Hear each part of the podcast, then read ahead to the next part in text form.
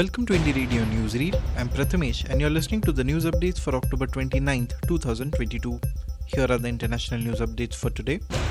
Brazilian Amazon lost more than 9,000 square kilometers so far this year, the Brazilian Amazon has lost more than 9,000 square kilometers of virgin vegetation so far this year, according to official data released on Friday by the National Institute for Space Research or INPE, linked to the Ministry of Science and Technology. Between January 1st and October 21st of this year, the latest data available, satellites issued deforestation alerts for 9,277 square kilometers, the agency reported.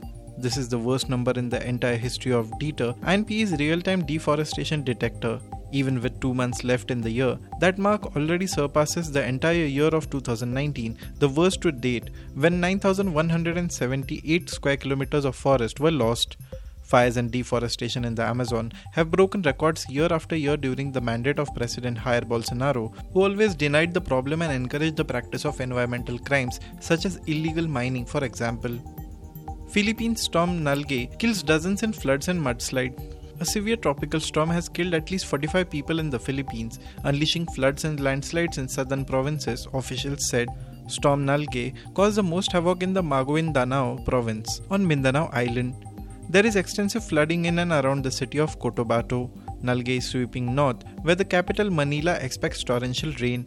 Rescuers pulled many bodies from thick mud after landslides. The stormy winds are gusting at up to 95 km per hour.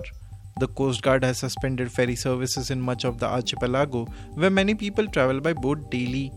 The Coast Guard is evacuating many people to shelters. Heavy rain began on Thursday, and the storm is expected to reach its peak this weekend. The storm has also forced some schools to close and buses to stop running. Massive drone attack on Black Sea Fleet, says Russia. Ukraine has carried out a massive drone attack on the Black Sea Fleet in the Crimean port of Sevastopol, damaging one warship, Russia said. Nine drones were used, a top Russian official said. Ukraine has not commented yet. Saturday's attack comes as Ukrainian troops successfully retake territory occupied by Russian troops since they launched the invasion on 24 February. Russia has replied by launching large scale attacks on Ukrainian infrastructure, particularly on the country's energy grid. Now to the national news stories. Indian Oil Corporation reports rupees 272 crore losses in quarter 2. State-owned Indian Oil Corporation or IOC on Saturday reported a net loss of rupees 272.35 crores for July-September, the second straight quarter of loss arising from selling petrol, diesel and cooking gas LPG at rates below cost the net loss of rupees 272.35 crore compared to a profit of rupees 6360.5 crore in July September 2021 according to a company filing with the stock exchanges IOC as well as other state-owned fuel retailers had booked heavy losses in the first quarter of the current fiscal as they did not revise petrol, diesel and cooking gas LPG prices in line with the cost to help the government contain runaway inflation. In April June, the first quarter of 22 23 fiscal, IOC booked a net loss of Rs 1992.53 crores. Supreme Court to hear plea for replacing party symbols on EVMs.